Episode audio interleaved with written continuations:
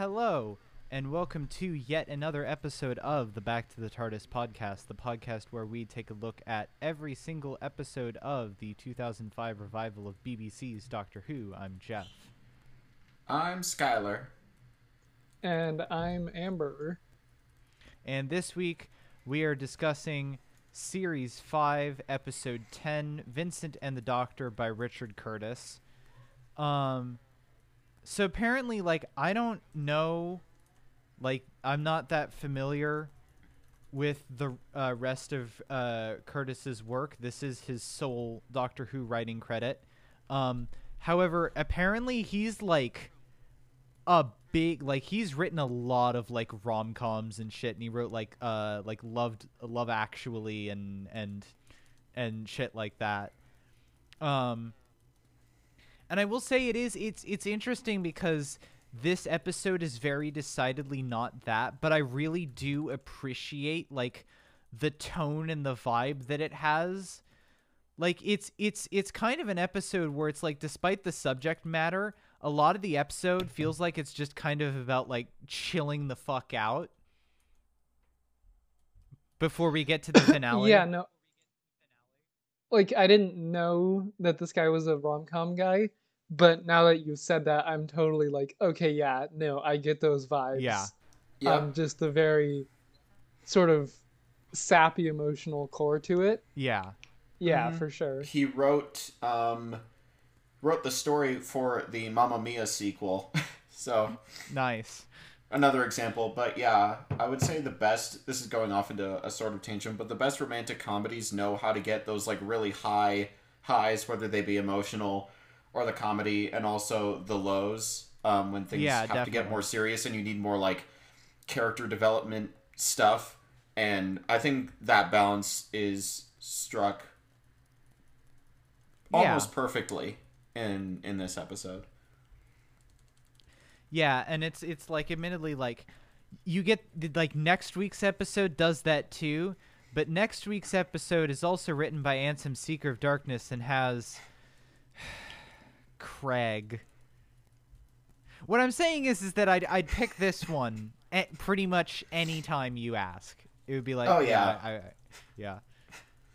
Um, and it's also, um, I guess I probably will go a little bit more in depth this week because I think there's a lot more to to talk about this time. Um, but one thing that I I feel like I really noticed, and I've actually I've watched this episode twice this year already because I I did a watch through of the whole season back when I first got my Blu-ray copy, um, and again now. And something that really struck me is how it kind of defies the established tropes that the celebrity historicals were doing. Like, when you think about the fact that, like, admittedly part of this is just because it's Van Gogh, but, like, how... Like, the fact that, like, the Doctor and Amy are all, like, totally, like, it's it's straight up, like, Shakespeare Code or Unicorn and the Wasp. And it genuinely, like, it weirds Vincent the fuck out and is, like, like, and makes him very uncomfortable. And a lot of the time leads to a lot of the emotional conflict in the episode. And yeah. it's, like, I, I like that because, like, even the celebrity historical episodes that we liked – we kind of gave them shit for how, like, obvious they are or how kind of they feel like they it's tonally more like, hey, look at this person and not acknowledging it. They can't ever be an actual character because they're here to be a famous person. And it, whereas here it feels like Vincent is an actual character. Yeah, it plays kind of with those historical... or at least the R T D historical tropes where it's like there's a person and they're famous and they're pretty much like everything you could imagine them to be except like maybe yeah. one or two flaws, and they might have like a darkness within them, but really it's like their tortured soul is creating beauty and they like win out in the end. And here they they they do that, but they make you feel yeah. the darkness, and it isn't one of those like, oh, my tortured passion creates yeah. beauty. It's yeah. it isn't actually, trying well, to be that. And it's not even like, yes, Vincent obviously has the same mental health issues that he would have had in, in real life. But when he talks about his art, he's not like a, oh, I'm a tortured soul. He gets, he almost has like a, like a, like an, like a autism spectrum moment where he just like, is like, I need to talk about this wonderful, all the colors and everything. And it, it's, it's very much played differently.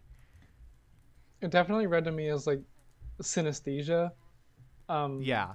I hear the colors. Yeah, but yeah, yeah I, he's just very human in his writing, and yeah. and definitely most of the time what you get with the the historicals is a character that's very and, and, and you know, because you get this with historical perceptions of people, is you get a very polished view of them with maybe like, and you know, they were kind of an asshole as a footnote. Um yeah. Whereas here it's very much like Vincent Van Gogh being really a mess is sort of central to his historical image, yeah. and I, I, so that's definitely a part of it. And then a part of it is just that like very, you know, human writing you get yeah. from from sort of the emotional core that the, the the the writer brings to this episode, and it's just very effective. Yeah, well, as I helps... said, it's it's it's allowing Van Gogh to be an actual human character as opposed to basically just a famous face. And I feel like the only other like historical that I can think of off the top of my head that did that would have been Haunting of, of Villa Diodati, where like it's not quite the same, but like Lord Byron and Shelley are like actual characters instead of just being, ooh, look at this famous person, or or actually or actually ironically not uh, though. Uh, Nowhere, nowhere near. Uh, to a lesser extent, uh, Tesla, too. Yeah. I, I think.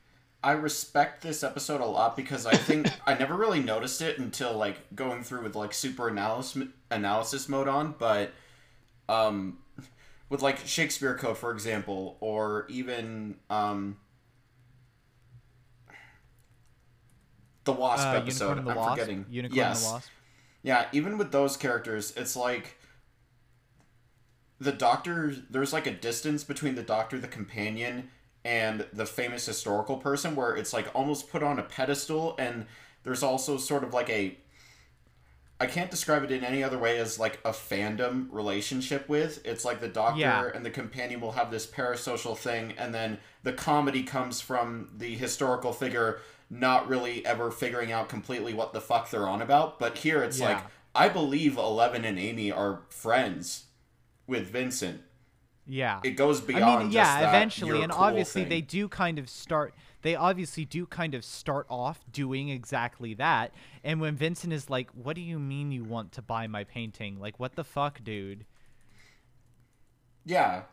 It, but it like, yeah, it changes and it doesn't stay that way, which like, I think that makes sense. Um, but yeah.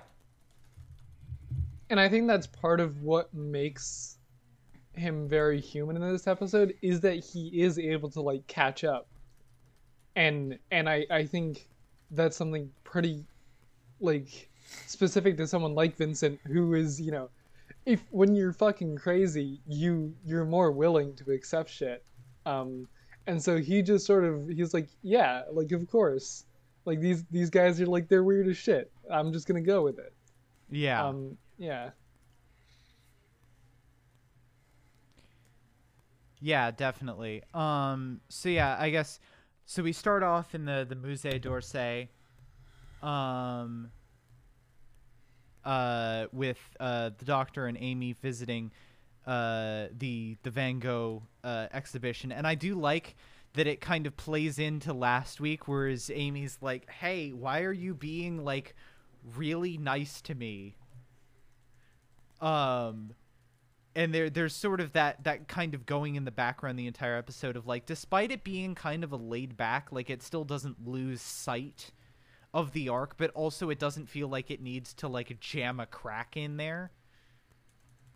It's just kind of like, yeah, Amy's, like, sort of subconsciously still reeling from the l- loss of Rory, even if she can't remember it. Um, and, of course, Bill Nighy, who I believe was long, like, a... a kind of like he he was someone who everyone always thought like, oh yeah, he's got to be in the running to be the Doctor, being there, and they, they kind of play it up, I feel like, in that he's not, like, he's obviously not the doctor, but they're definitely playing up some, like, doctorish tropes for him, and, like, the, the bow tie is absolutely intentional. Yeah. Um... Uh, and they notice something weird. I will say the one, if I have one problem with this episode, it is the thing right here where it's like super, super, uh, contrived, where like Eleven's just like, I know evil when I see it, and I see it in that painting, and looking at the monster, and it's just like, okay, man. Yeah, that one was like, okay. Like the, the I, I will say the premise for the episode is pretty flimsy.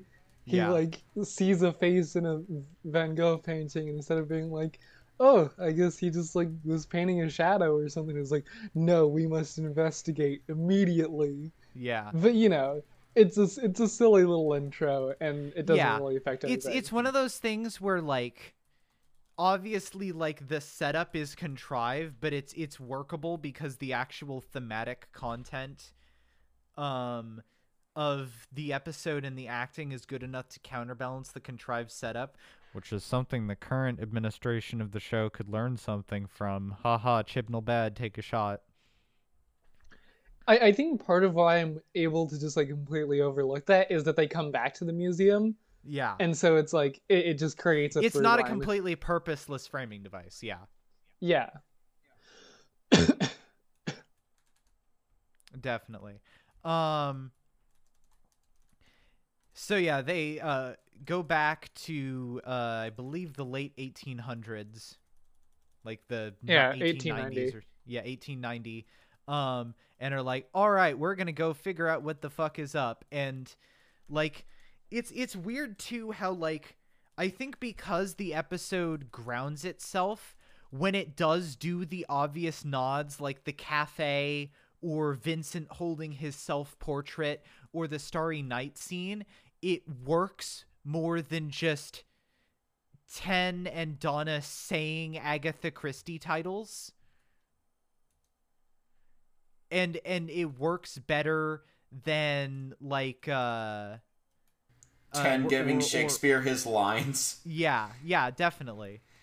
Yeah, there's there's also that. You never get the sense that it's like, oh, they're inspiring Vincent. It's just they're there while Vincent finds his own inspiration, which is something that I like, because there's always been, like, it's weird to say that, like, I mean, it is disrespectful, but it's weird to say that, like, oh, this is disrespectful to this long dead figure or whatever, especially when they're not necessarily like a, like a, a marginalized voice or whatever. Like, ten giving Shakespeare lines is different than ten, like, than them being like, yeah, the doctor went back in time and gave Octavia Butler writing advice. Like, that would be so tone deaf. But it's it's still always been something that's made me, like, deeply uncomfortable when they do it, and they don't do it here. Yeah, and it's kind of, I mean, it's kind of cool how well they strike that balance, because you could argue that the doctor impacts Vincent's life the most by taking him to the future yeah. to see how his works are remembered. And Ten doesn't do that for any of the historical people he comes yeah. across. Yet this feels more respectful in a way, because it's never Eleven saying like, oh, did you ever think about painting it like this? Like, that doesn't happen. Yeah. In fact, that's like or made the one fun time, of. Yeah, the, yeah, the, yeah, the one time when he does where he's like, yeah, you should go paint the church. Vincent's like, dude, what the fuck? Stop. And it and it takes the actual, like, the, the, the monster to show up for Vincent to be like, yeah, okay, I'll go do it. Um.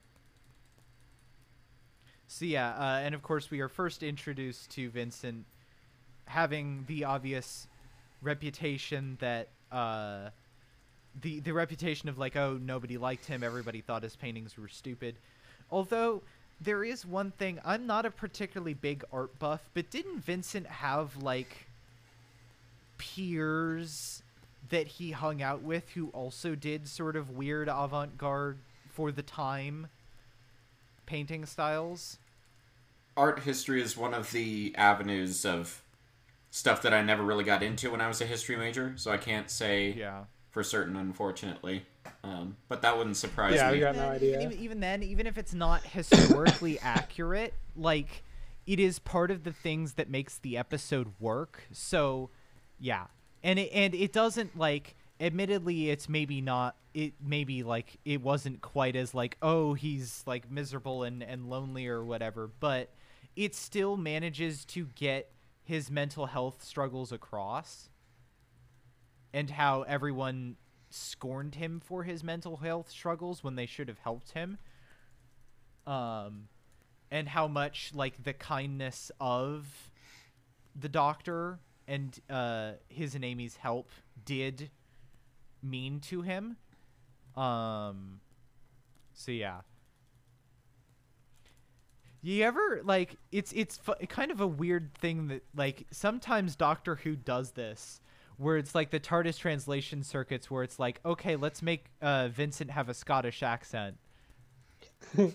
That's a good and I gag. Think, yeah, and I think it's just supposed to be to, like, draw the connection to Amy. And also, they they did cast a Scottish actor, I believe, but yeah,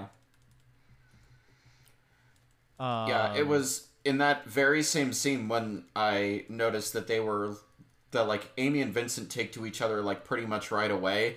I was yeah. just thinking, it was an amusing thought in my head that, like, her type includes Vincent Van Gogh and um, Rory in, like, the same ballpark. And I'm just like, yeah. you know what? I'm okay with that. Like, that, that weirdly fits. Yeah. And it's like, it's like, it's a little bit Manny, Manic Pixie Dream Girl-ish, but, you know, it's nowhere near as bad as uh, Clara going on about her and Jane Austen, which it's like, yeah. And I don't again, hate Clara, but there are definitely parts of Clara that it's just like, uh. yeah. And, like, again, like, it's even obviously the racism with um with Shakespeare and Martha is yeah. like no bueno, but, like, you could argue that this had way more potential to, like, go south, and yet yeah. it never does. You just get the sense that, I don't know, she's enjoying it. She doesn't remember her fiance, obviously. Um, and also, and they just... it's less... I, I don't know. This might just be me, but, like, while there's clearly some, like, back and forth between them, it never felt as, like, uncomfortably horny as the whole Shakespeare stuff was, which now, admittedly, Shakespeare was... if you ever, like, read Shakespeare, dude was... put some fucking horny shit in his plays. So, like, yeah. technically that's accurate, but, like, the way that their relationship plays out, it's never, if it is romantic, it's not romantic in the sense that, like, it's portrayed in most media. And you get the sense that they're both fine with that. Oh, which yeah. Which is nice. It's, it's interesting because you could, again, on a very surface level, you could take the idea of, like, oh, they're both drawn to each other because they have some type of, like, special grief or that they're going through. And that's even, like, kind of named and, like, directly lampshaded in the episode, but it never feels like, oh, our tortured souls just relate so much. It's yeah. it's not that bullshit. Um, yeah. It's just, it's if... neat to see how, you know, if you say, again, on paper that, like, oh, an episode where Vincent implies to the companion that they would have lots of beautiful kids together if she should ever get bored with the Doctor. Like, you read that on paper and you see it's a Moffat-era story and you're just like, oh, great. But, like, it's not that. Yeah. You know? Yeah, and you get... like, I get the sense watching them interact that it's it's kind of like how I feel about, like, my really close friends. And I, I, I like that. I really, I really like the way that their relationship is written. Like, quite a lot. Um, so, yeah. Uh, they obviously, they had the talk in the pub, and you see the, uh, the, the, the person who gets killed, who I believe is, like, the only one of two casualties in this episode. So this might be one of the lowest body count, like, non-Moffat pen Doctor Who episodes. Um... Uh, da, da, da, da.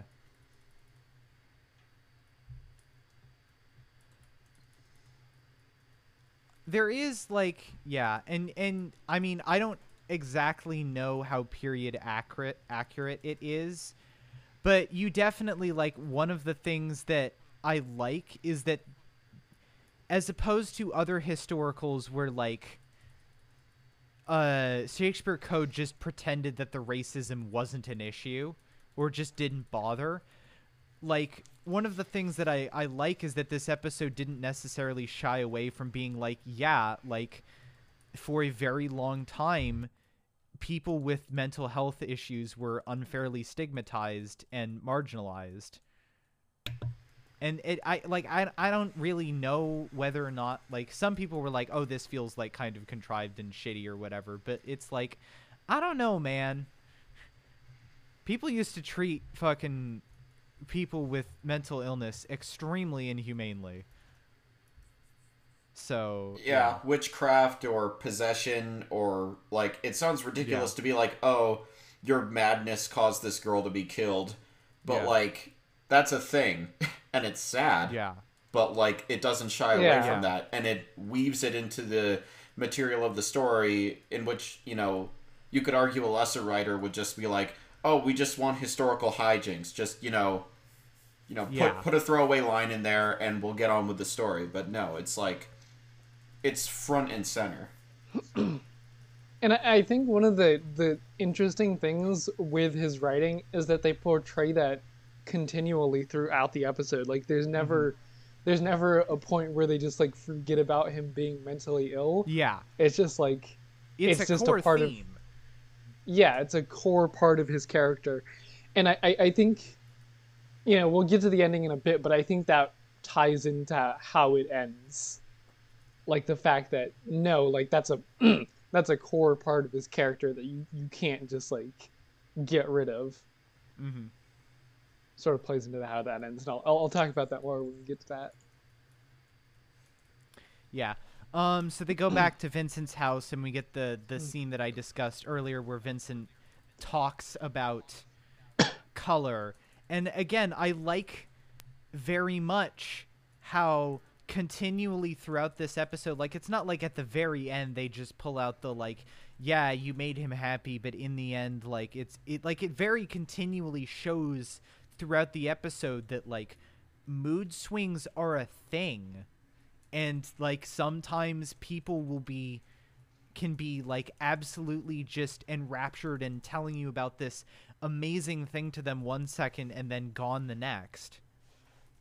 And it's just like, obviously, like, it's it's got some sappiness to it, but it still feels a whole lot more realistic than even some shows today. Like, admittedly, I haven't seen the show, uh, the the fucking uh the the show uh thir- version adaptation of thirteen Reasons Why, but I remember watching it get panned and panned and panned for years for just being absolutely terrible about this. And it's just like, I'm thinking about the fact that, like, a show where that a mental health struggle isn't even the core, like, centerpiece of the show did this better in a one-off episode, like, a decade before this whole ass Netflix series. Yeah, it's not it's not romanticized. It's yeah, but it but at the same time, it's not like It's not, like, treated as the opposite, where it's just like, yeah. oh, I would it's be so much romantic- better if this yeah. if this it's monstrous not... side of me was yeah. being held back. It's like, the yeah. it informs his character, it informs his passions, but there's no, like... Yeah. It, it knows how to balance it with, like, how real people are. Like, yeah, my... Yeah. The, the, fe- the minor ways in which my neurodivergency, whatever... impacts how I like music, impacts the type of fiction I like, impacts the type of art I hopefully one day want to create. But it's not like it's not like a Manic Pixie thing or or anything yeah. like it. It feels authentic. Yeah. Um, it's not. Yeah. Uh, it's not romanticized. It's not over. It's not like, oh, your your kindness saved this person. It's not over stigmatized. It is literally just someday it's it's honest. It's some days are absolutely wonderful, and then some days are fucking garbage, trash, awful, and make you want to, like, curl up and stop existing. It's honest.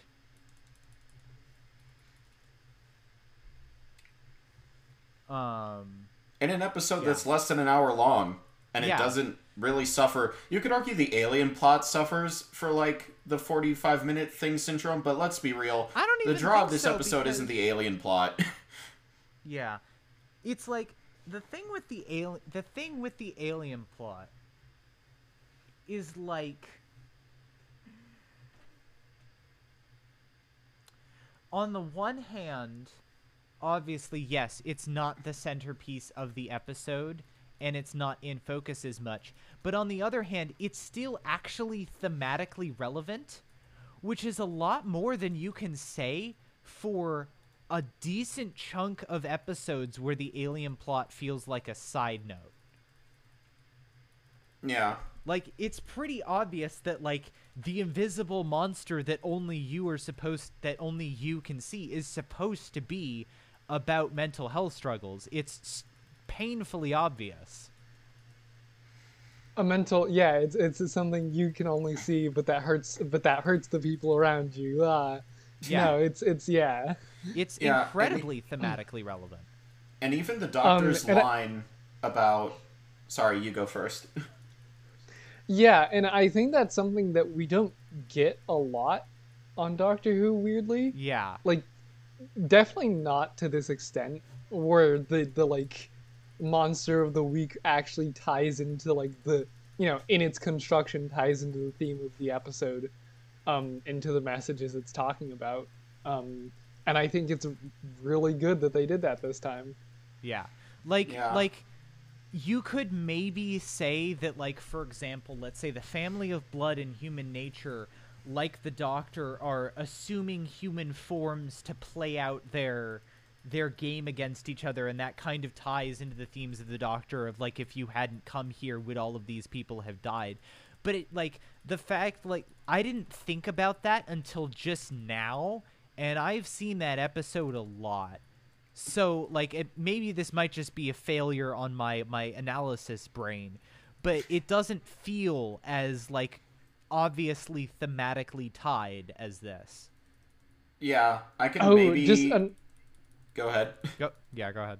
Yeah, so, sorry to interrupt again, but just another thing occurred to me, like, the the line about the, the alien that they're supposed to be in packs, but that this one is alone, and that's why it's lashing out, and I, that, yeah. that just occurred to me after my first point. I was like, yeah, because Vincent's alone, and, like, yeah. being alone exacerbates mental health issues, as as we've learned in the last year. Yeah. Oh, yeah. As we all have. Oh, oh yes. Um, yeah, I was just going to say, I can, going back, like, the only thing I can think of that approaches this level of obviousness is, I think they're called the Isolus in yeah. Chloe Weber about, like... Oh, yeah, and Fear Her.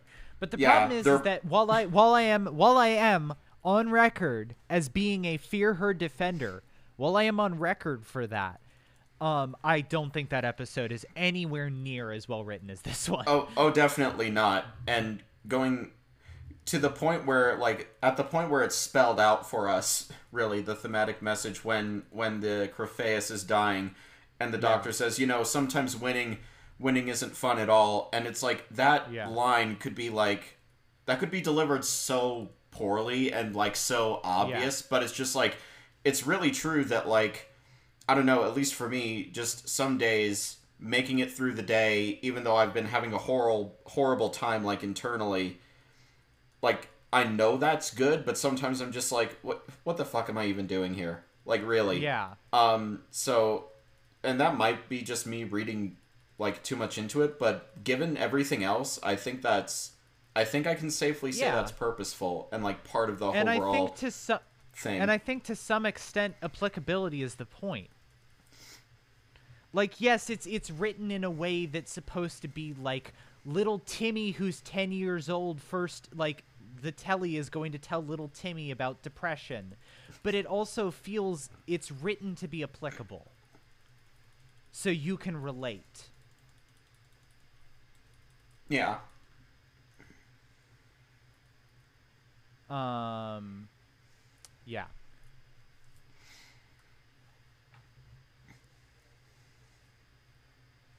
Um, so, oh yeah, we have the first, the first appearance of the invisible monster there, where it uh, fights. Uh, where it like, it, and it's revealed that only Vincent can see it, and there's that funny sight gag of like Vincent driving it off, and then it like the camera pans over to Eleven being like ah in the corner. I will um, say I think this I think this episode balances kind of like the more childish or childlike Eleven that we get like way too much of in later series, while also being like, it's clear he's a very old alien. And I know you could say that about a bunch of uh, episodes this season, but I really, I really felt that balance this time, because Eleven does some goofy shit, but at no point was I, did I feel like it was too much. Yeah, definitely. And it, it also, again, quite like, quite like real life, it, it balances its seriousness and its, and its comedy very well. It's like, just like, Just like I'll feel like shit, and then a friend will send me a really stupid meme, and I'll laugh so hard about it that I will forget about like how stupid I was feeling, or like send me like something that like, or like it'll piss me off so much that it kind of snaps me out of a funk, because I'll be like, God fucking damn it. It's like, yeah. Or like how the best uh, rom-coms are. And sometimes you see an Amogus meme, and it's both.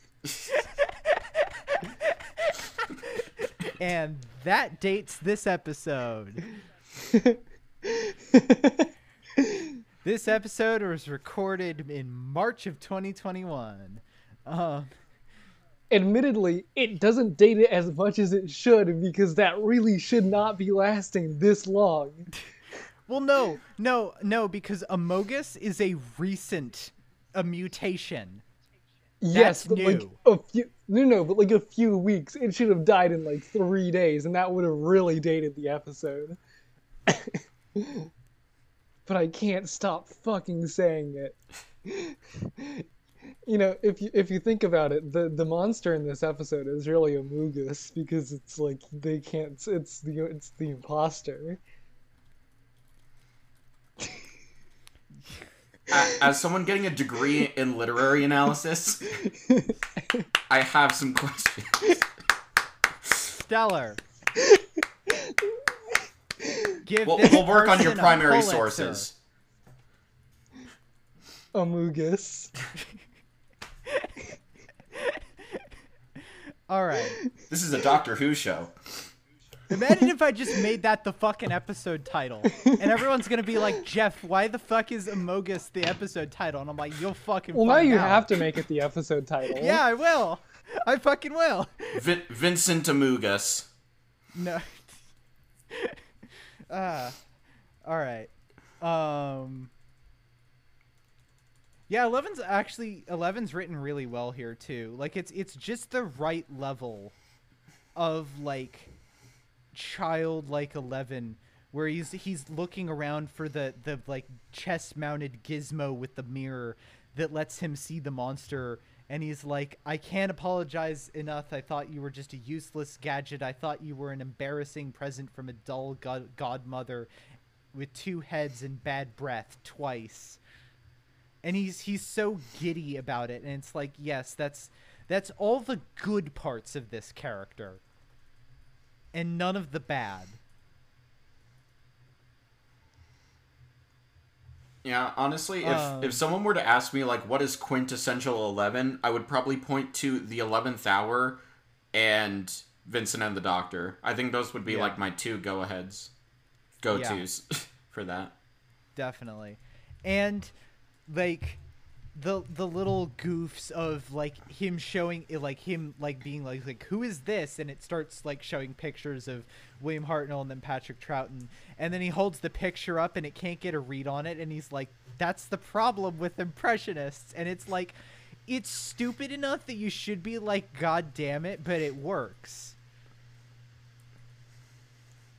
That was a good gag. Yeah. Yeah. Um And then and then the gag of him like seeing it in the reflection and being like, ah, there you go, now you figured it out. And it taking like a solid thirty seconds to be for him to be like, oh shit. And then Amy scaring the crap out of him. It's like, it's almost like this is the most human. And I, I think that's actually like something that Richard Curtis said about this episode is like, it really is written to show off Eleven's heart. Whereas a lot of the time these episodes are written to show off like Eleven's head, his brain, his, uh, yeah.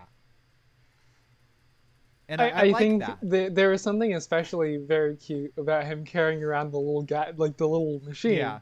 And mm-hmm. he's got him like wrapped around his chest like a baby, and it's like, yeah, it's so goofy looking, and he's like fiddling with it, and he just looks like an absolute goofball. Yeah, Matt Smith once again being a master of, like, he's one of the most like physical doctors, probably because Matt is also clumsy and coordinated as fuck, like. Normally in real life. Like, I remember them saying something of like Matt kept breaking sonic screwdriver props literally constantly, like they'd have to get him like new ones every hour or so. Rip. Yeah, yeah. I think that also works uh, thematically of like Eleven's heart, because this is really This is kind of Amy at her lowest point, even though she doesn't, like, know or remember why. And, you know, cue uh, Time of the Doctor quote, she's the first person he saw. So it's like there's a connection yeah. there. It makes sense where we we see him more open than I think we're used to seeing in later times. And that's even without getting into the flanderization of the character. I just, we rarely get an authentic look at Eleven. Mm-hmm. Um, and then we get to the, the point kind of where obviously we have like a bit of the Manic Pixie Dream Girl stuff wherever, where they're like, yeah, come and have breakfast for us. Like, we have sunflowers and orange juice and, and all that. Um, but then it, it almost kind of, when Eleven mentions like, yeah, let's like, this is what it is. Let's go do this. And then we will be on our way and out of our hair. And it almost like, I I'm, I'm starting to think about how it almost kind of on po- like pointedly, like deconstructs what the celebrity historicals had been doing, where like, it's not like, it's literally like the theme park. It's like, step right up, right up, see the famous person. We'll do a fun runabout adventure with the famous person, and then we'll walk away. And it doesn't really further the series arc in any way, or really enrich any of our characters that much. It's just a fun romp. Whereas here it's like, this is a person who has been appreciating your friendship, and you're just going to dip after this because admittedly you have to, because you're time travelers and this is the format of the show. But it's where like them explicitly treating it like a normal celebrity historical leads them into emotional conflict. Definitely. I, I think there is a purposeful juxtaposition of like the sunflowers and the brightness, and then like, and I and I know from experience that just one line said like a little bit off can like get in your mind and like totally cause yeah. you to spiral. Um it fucking yeah. sucks. um yeah. And you can see it in the actor's face. Like, credit to the Van Van Gogh actor, obviously. Um he pulls a ton of nuances in this performance. Um where it could have like otherwise been very like one note or like cliche. Like, he gets those points. You see the flash of like, oh, you're leaving. And then when yeah. he's having that like moment in the, I-, I guess I'll call it like a depressive episode, but he's just like, you'll leave like everybody does. Like, it ties into that. It isn't just like a, oh, depression, am I right? Like it, yeah, it follows a logical format. Yeah, definitely. And then, of course, we, we move on. And admittedly, yeah, it's a little fast, but it's a forty-five minute episode. So fucking whatever. Shut the fuck up. It's good. Um, uh, and and how we get the scene where he's like, I'm I'm not sad. Sometimes these moods torture me for weeks, for months, but I'm good now. It's just like, it's so, mmm, it's so good. It's so, like, simple, and a lot of, like, it's weird because I saw, like, the source that I read that generally, honestly, seems to be kind of crabby about most episodes, or nowhere near as generous to them as, as we are, where it's kind of like they found it kind of overly sappy, and it's just like, are you just neurotypical or something? Do you just not have depression? Because, like, come on, man. Yeah. Are you one of those rare people where your brain fucking works normally? Because I'm not. uh, I'll drink to that. Anyway. Yeah.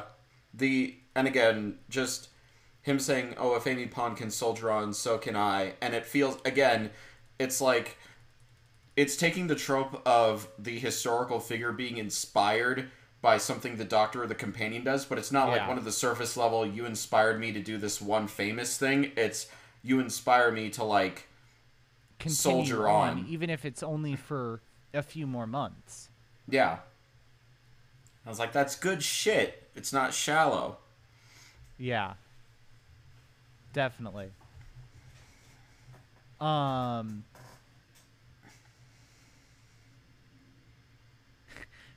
Uh, there is, it's also a great, you know, it also, it, it allow this, this next scene here at the church allows Eleven to flex his own, uh, uh, his own, uh, non-neurotypicalness, where he has, oh boy, he has one of the most, like, Doctor A D H D moments I've ever seen. It reminded Actually, me in that what? moment of The Power of Three, except yeah, good. that's that's what I was thinking. That's that's what I was thinking too. Eleven just straight up has A D H D. It's canon. He just straight up has it. And, like, admittedly, so do most doctors, but, like, Eleven especially. It's great. Um. So yeah, uh, Eleven uh, goes into the church by himself. There's the great line here where he's like, Amy, don't follow me. And he walks away. And after a short bit, Vincent is like, are you going to follow him? And she's like, yeah. um, and you, you know, you have the, the runaround in the church, and it's like, yeah, it's a runaround in a church, but it's good. It's, it's not much of anything, but it still works fine because because of the way where it ends, where, like, I I even, like, even though I only saw this like a couple I last saw this a couple months ago, but for some reason I forgot that it is literally like the beast accidentally impales itself.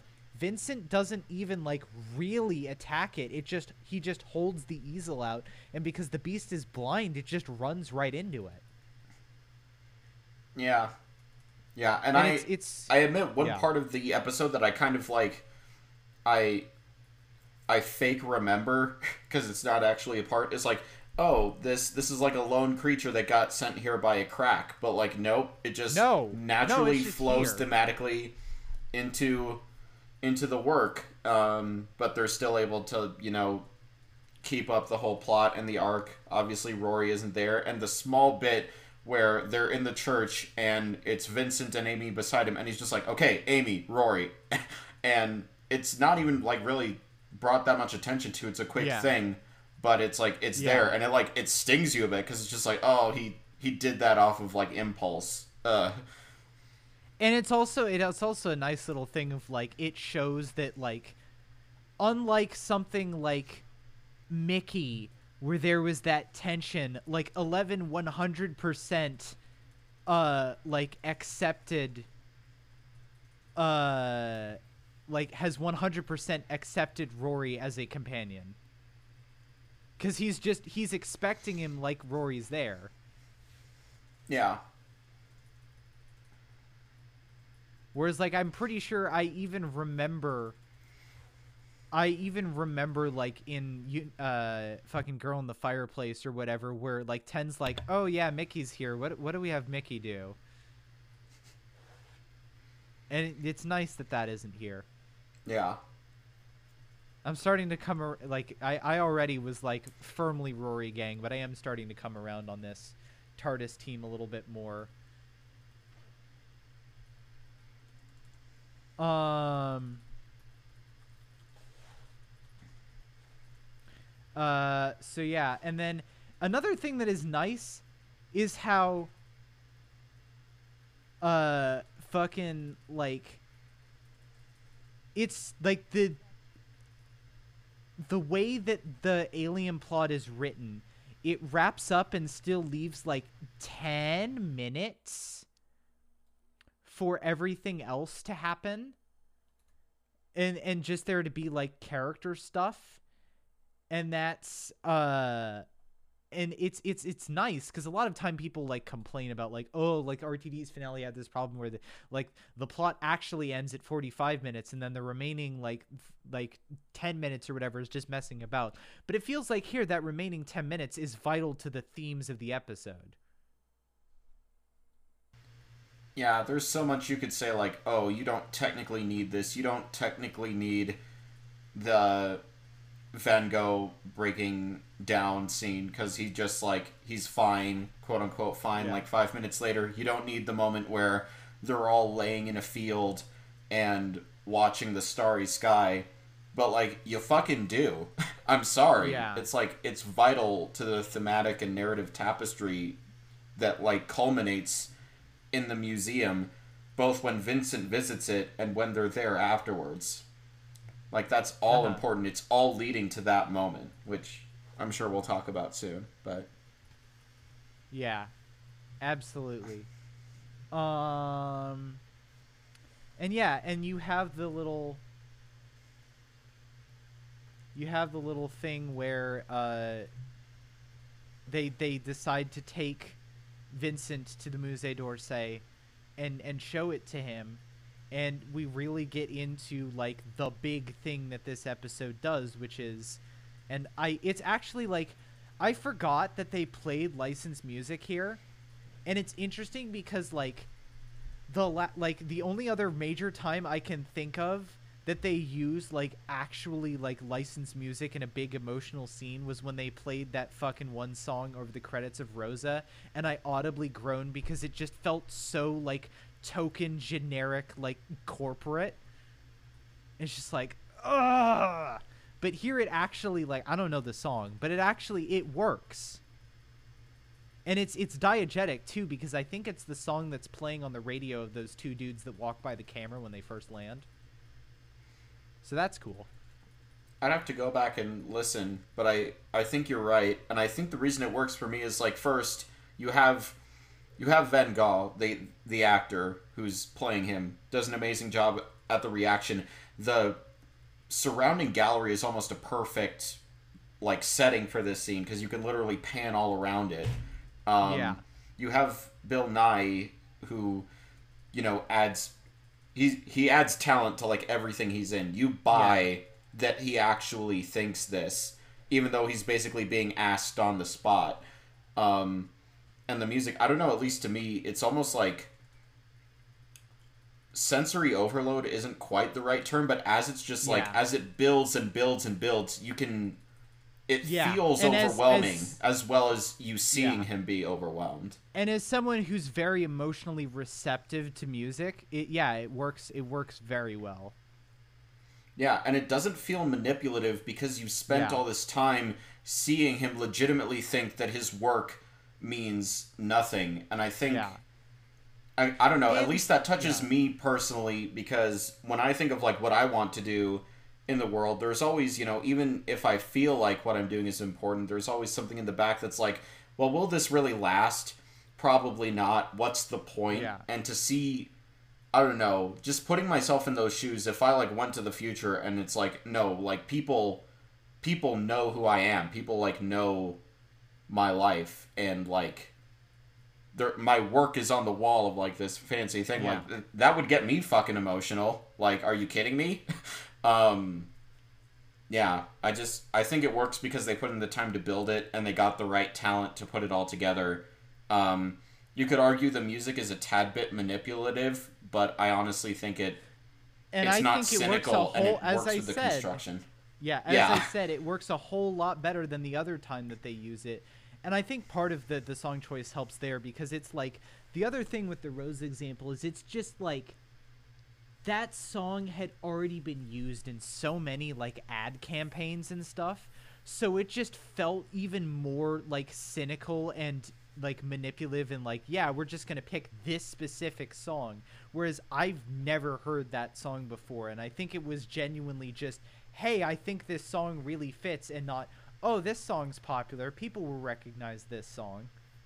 Yeah, and again, like, when I when I think about the episode, and I misremember this, I admit I do, I think of that scene as just having regular score behind it. Yeah. Because it fits so well, and it feels like someone wrote it specifically to be building up to that moment. And the fact that it isn't is, frankly, kind of impressive. Um, that, that they were able to make it work as well as it does. And I think what also sells it on it, for me, this is kind of going a little bit ahead, but it's like, you could argue that the Doctor only shows him this because he knows, like, because of Time Lordy senses, that it isn't going to change anything. Yeah. But I also genuinely believe he wanted to show him this because he was his friend, and he wanted to, like, yeah. give him a parting gift before they just yeah. went on their way, you know? And Tell that that adds to right, the emotion yeah. of it. Yeah, definitely. And and sort of circling back to what I touched on earlier, um, I think the reason he, it's power, or it's like he still ends up not living, um, mm-hmm. you know, killing himself, is is like what I said earlier, you know, that mental illness is never going to stop being a part of him, and like mm-hmm. one experience isn't going to change that. Mm-hmm. And even if that like moment of triumph makes him really happy, it doesn't change the underlying issues in his mind. And it's also, it's, it's very, it's, it's, I'm trying to find an adjective for it. It's very like kind and about it too, where it's like, even if he still died, in the end, you made him happy, and that's all that matters. Yeah, absolutely. It's a very, I I would kind of think of it as like narratively and thematically adjacent to the whole, to the whole theme about the um, It's a Wonderful Life movie, about even if you aren't doing anything grand, what matters is those individual connections, um, and like what mattered, even if it didn't change the whole grand scheme of his life, is that he had people be kind to him. And again, like, I think it's a brilliant way that Eleven puts it, adding to his pile of good things. And that doesn't... The bad doesn't invalidate the good. Um, and I know I'm basically just repeating the dialogue, but it's like, it really is that simple, in a way, even if it feels fucked in the moment. Um, it's really human, and it's really, like... Yeah. Just a naked truth that you have to sit with, but it... It makes it feel happy and, like, melancholic at the same time, I guess. I don't know.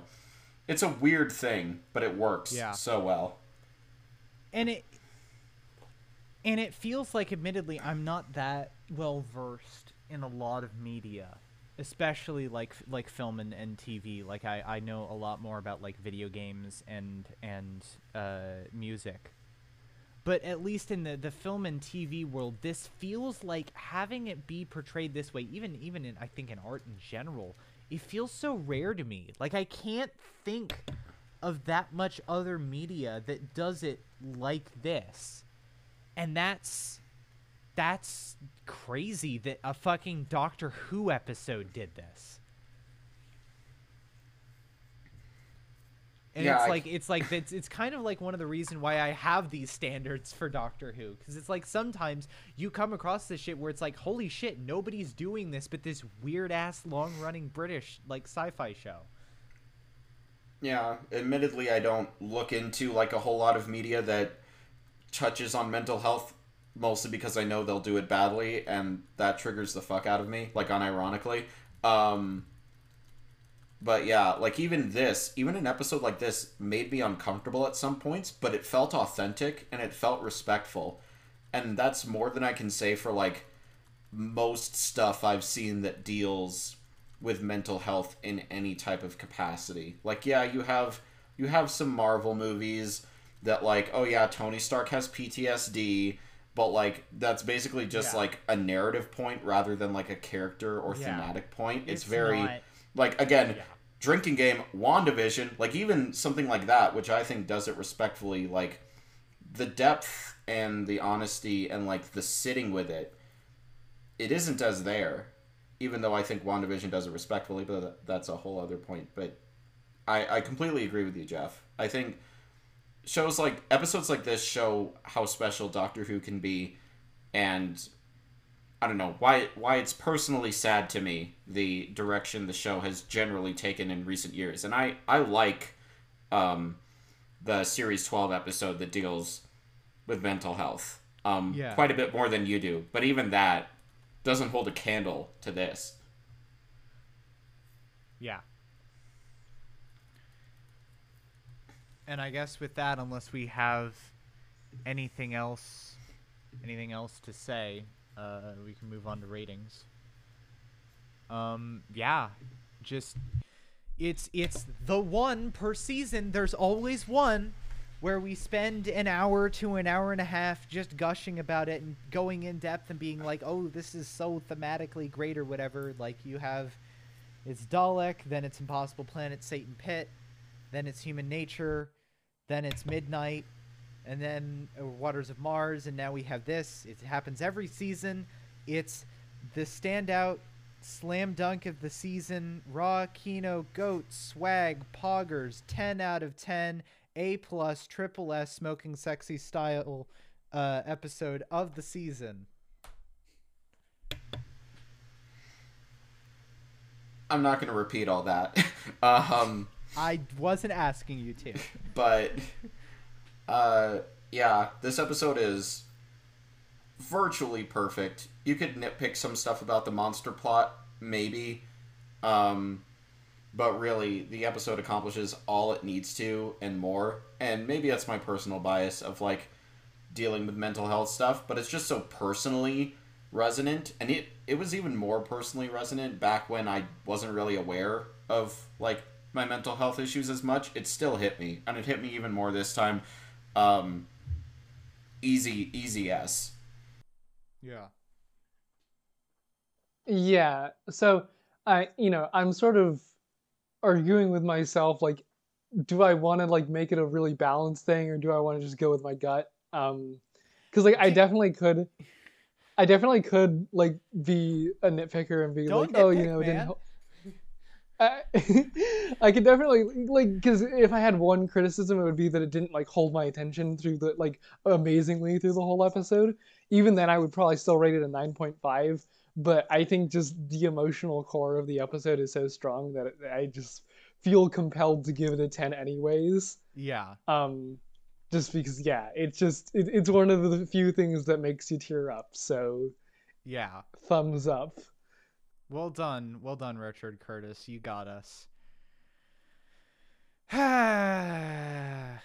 Next week, we have to talk about The Lodger. Fuck. Until then, uh, you can follow the podcast on Twitter at B two Tardis Pod. You can also support us on Patreon for a number of benefits like early access to episodes, the ability to listen in live to episodes being recorded, and potentially even the ability to guest star on an episode of your choosing. Also bonus episodes. I'm hoping to play, hopefully get back into those once shit like calms the fuck down in terms of my, my schedule, especially around like the weekends when we usually record these. Um, but I'm definitely hoping to get back into those. Um, yeah. Uh, I'm Jeff. You can follow me on Twitter at Wheatley D L. I'm Bill Nye's eclectic collection of bow ties, and you can find me on Twitter at skyhigh nine underscore five. I am Amber, and yeah, you can find me and the other homies at Nesquixotic on twitter dot com. And we will see you all next week.